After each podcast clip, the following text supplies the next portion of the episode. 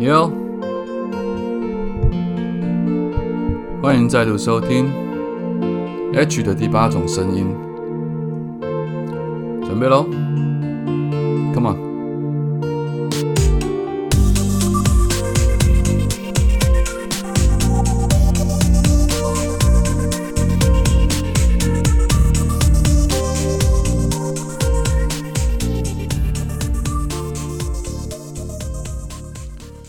哎，各位亲爱的朋友，大家好，欢迎再度收听 H 的第八种声音。早安、午安、晚安，不知道你现在人在哪里，不知道你现在所处的地方是几点钟，所以我们用三种不同时间的问候、打招呼的方式跟你说一声你好。希望你拥有一个美好的一天，也希望你拥有一个精彩的夜晚。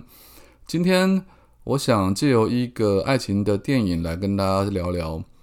呃，每一个人所选择的，或每一个人所经历的，或每一个人在爱情里面所能够接受，或者是他在过程当中，当时间不断的往前走，可能会产生的变化，它会左右或影响的每一个人对爱情的认知以及决定。我想讲的这部电影叫做《麦迪逊之桥》哈，这部电影是由两位老牌影星，在当年已经算很老，那现在看起来就更老了。一位是克林伊斯威特，另外一位就是个梅丽史翠普，也就是穿着 Prada 恶魔里面那位恶魔。梅丽史翠普跟克林伊斯威特都是在美国好莱坞影影史上非常非常实力派、数一数二拔尖儿的人物啊。所以当他们两位演出这本其实已经是在美国当地是畅销小说的一个改编电影的时候，大家都会非常期待。当然，这里面的故事其实以现在的角度来看，它并不是一个什么多么有创意、多么新颖的题材。讲白了，其实就是在讲所谓的真爱与跟婚姻之间的一些关联性。我简单讲一下剧情呢，就是呃，梅丽史翠普饰演的这位妇人，她嫁给了一个老公，住在一个平凡的镇上。那两个人的生活也跟一般的小家庭没什么两样，他们生了一男一女。呃，偶尔这个老公会出差，开着车子，然后带小孩到别的地方去。那有一次呢，当然他在电影的描述里面，就是有一些细节他会带到，比如说梅丽史翠普他自己在做菜的时候，可能会用收音机播放着自己想听的音乐。可是当小孩们或者是老公进来的时候，他们可能音乐就会被转成不是梅丽史翠普喜欢听的，类似比如说 jazz 之类的 music。或者是梅丽史翠普，她可能很欣赏某种艺术的东西，但她老公算是那种比较大佬出行的工作类型的一个人，所以他们两个人的相处，虽然工作呃，虽然在生活上都非常平稳，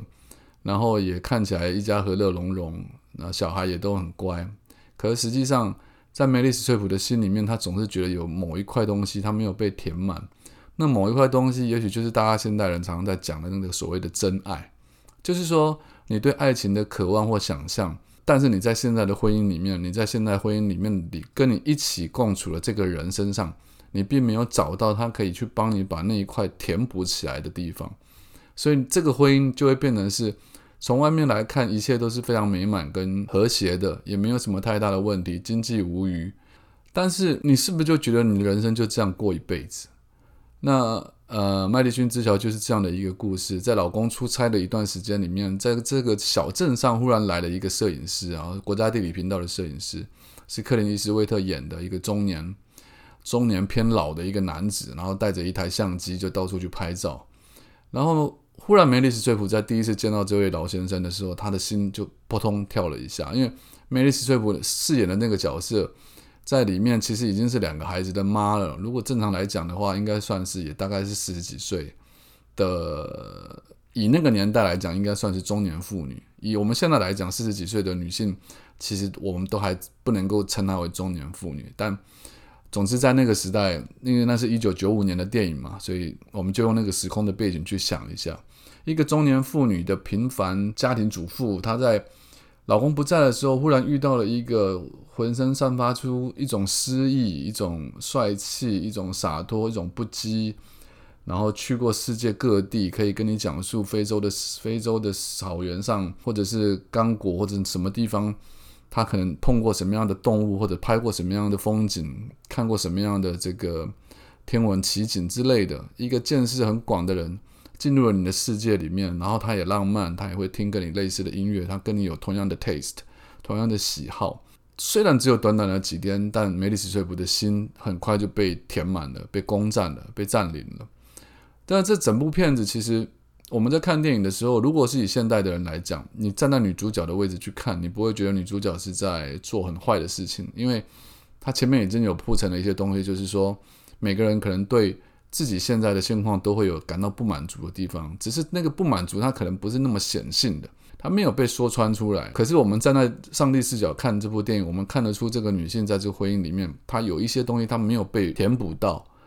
这个时候刚好那个这个人出现了。所以，如果我们身为他的朋友，我们肯定会跟他说：“你就跟他去吧。”因为这部电影的最后结局，当然就是老公回来了。可是，克林伊斯威特也知道，说她老公回来之后，两个人必须要做出一个决定：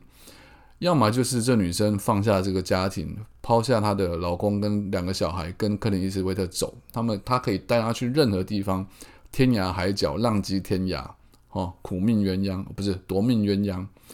反正两个人就是可以，好像非常浪漫的，因为男主角依赖着他拍照的技术，他是可以，呃，有点像是现在的旅旅游部落客一样，你可以玩到哪里，你赚到哪里，那生活肯定是非常浪漫而写意的，跟被关在家里面去照顾小朋友的三餐，或者是陪着一个不懂风情的一个老公过生活比较起来，那当然是跟克林斯威特走是绝对来的更开心、更浪漫。更富有想象力的。那故事的结局是在一场大雨当中，克林斯威特开着车就停在了她老公的车前面红灯的时候，梅丽史翠普也坐在车里面跟她老公坐在一起。然后她老公就说：“哎呀，看着前面那台车就知道这台车应该是外地来的。”但是红灯已经变绿灯了，老公却说：“这车就按了喇叭，就说这这台车怎么不走呢？已经是绿灯了，然后为什么不走？”但坐在他一旁的老婆心里非常清楚，因为前面那台车克林伊斯威特其实正在等，他拦住梅丽史翠普她老公的车，重点就是在等说梅丽史翠普会不会把车门推开下车来，然后跟他一起去探寻这个世界，然后两个人去过快乐的下半生。这样故事的结尾是梅丽史翠普抓住那个手把，他紧紧的抓住他，然后他哭了，他没有下车。克林伊斯威特也因为等不到这个女人，他也把车开走了。然后在车上的老公就一脸懵逼的看着他身边的老婆，不懂他为什么哭了。可是当然，事实上，我觉得电影里面没有交代这一部分。但我认为，男人虽然迟钝，但也是有第六感的。一个老婆，好好的老婆，怎么可能在自己出差完回来之后，然后莫名其妙的坐在坐在那个副驾上，他就哭了起来？那肯定是有一些原因的嘛。所以。呃，因为他的整部电影是采用倒叙的手法，是他的两个小孩在他母亲过世之后，就是在梅丽史翠普过世之后，对，都已经长大，两个小孩都长大了，看到了梅丽史翠普的日记记录的那几天，他跟克里金斯威特看到他的时候的感觉，然后他们两个相处的感情，然后甚至想过说要跟他一起走，他可以去过他理想中的快乐的爱情，也许那就是所谓的真爱的生活，然后但实际上他没有这样做。当然，两个小孩在看到这样的事情之后，因为是一个女儿，一个是儿子，所以两个人就有一点点小小的口角。因为他可能没有办法接受自己的母亲竟然有在短暂的时间里面做出了外遇的行为。可是最终他们还是体谅了母亲，因为母亲并没有当初是有这个选择的能力跟权利，也不能说权利了，他当初是有这个选择的可能性，但是他还是留在了他先生的身边。可是我要讲的就是说。这部电影我一开始看的时候，当然大家都是非常折服于这两个人的演技，以及最后梅丽史翠普要下车不下车抓着手把那一瞬间的感情戏，再加上倾盆大雨的这个气氛的酝酿之下，我们都会认为那场戏激出了我们的眼泪，甚至会觉得说：“走啊，你为什么不下车跟他走？那才是你应该去的，追求那个真爱才是对的。”可是回过头来，我我在看了好几次之后，你又回过头，他有一段是。梅丽史翠普在回想说，他先生要离开之前，就是他先生最后老了病了，躺在床上要离开这个世界之前，他也跟他老婆讲说：“我很遗憾，我很对不起你，因为我没有给你，我知道你想要的东西，我没有完全都能够给到你。”我觉得反而你要去真的做一个比较的话，以我这种上了年纪的人来讲，我会慢慢的感受到，我一开始当然因为男主角是克林伊斯威特嘛，当然很有魅力啊。可是你到了这个年纪，你就会发现说，嗯，去追求真的是很美的一件事情。虽然不知道追求之后的后果、结果会是什么，但是你不去追求，你留在了一个其实已经为了你付出全力的人身边，然后你也为了他，你就放弃了那个所谓的可以追求真爱的权利。我觉得两个人互相彼此去成全对方，然后成就了一段非常平淡的爱情跟家庭生活。对我而言，反而最后这个结果好像是更美的。也就是说，你要认定所谓什么叫做真正的爱，是去追求一瞬间，或者是不知道有没有可能的火花。那个火花不知道何时会熄灭，但你确定它是会是一个比现在更大、更亮。更爆炸性的火花，你要去追求这种东西呢，还是你要去追求一个？它也许是一个微弱的灯光、微弱的火花，但是它可以不断的持续、持续、持续，一直持续到老。我们两个人都心知肚明，是我为了你而留下，我为了你做了很多事，然后我知道你也知道我为了你做了很多事，所以因此我也尽了全力在做我能够做的事情。虽然我也许我做的事情没有达到你的标准，但你也知道我已经尽了全力了。就是这种互相彼此体贴对方的心意，我都已经知道你是这样，所以但我还是继续这样。那我也对方也知道我已经做了什么，那但对方也为了我在做什么的这种感觉，我认为我现在的我认为，或许这才是这部电影它真正背后想要去强调的东西，而并不是那一段所谓的绚烂而灿烂的火花，短暂而美好，但是它可能一闪即逝。当然，当然也有可能他跟着他去环游世界。两个人会有非常更更棒的一个结局，可是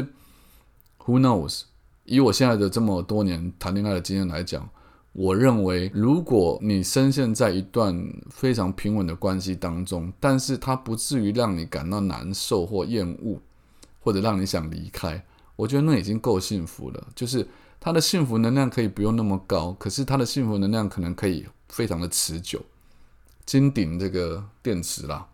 就是你要持久才是够好的，那种短暂一闪即逝，它会让你在心里面留下很深的印象，但事实上可能也会因为那非常强烈而深刻的爱情，反而会造成你非常深刻而难过的伤痕。好，这是今天我想用一部电影跟大家聊聊你所追求的爱情会是什么，你自己想象中的真爱会是什么，然后你再对照一下你现在身处在什么样的状况里面，你会不会因为今天听完我讲的这段话？你会稍微改变一些些你的想法呢？好，今天就跟大家分享到这边。明天要去台中办签书会，希望大家可以，呃，台中的朋友有空的话可以过来。下午两点半在秦美的成品书店三楼，然后下午四点半我会到木子啊 m o v e m o v e l e s s 他们的名字新名字不太好念，就是女鞋。我会去那边当一日店长，从四点半到六点半。如果你拿着我的书过来的话，就可以有折扣。或者是你买到多少钱的话，就会当场我会送你一本书，并且帮你签书。在现场我也会陪着你一起挑选鞋子。虽然我不知道我可不可以挑选到很棒的，但我相信我会尽我的能力把这个一日店长的角色做好。就那就这样。那如果你还不知道我是谁的话，麻烦到脸书去搜寻或者 IG 搜寻作家 H，你会更了解我，然后你会更喜欢我，然后我非常期待可以再度很快的让你听到我的声音。就这样，先这样，拜。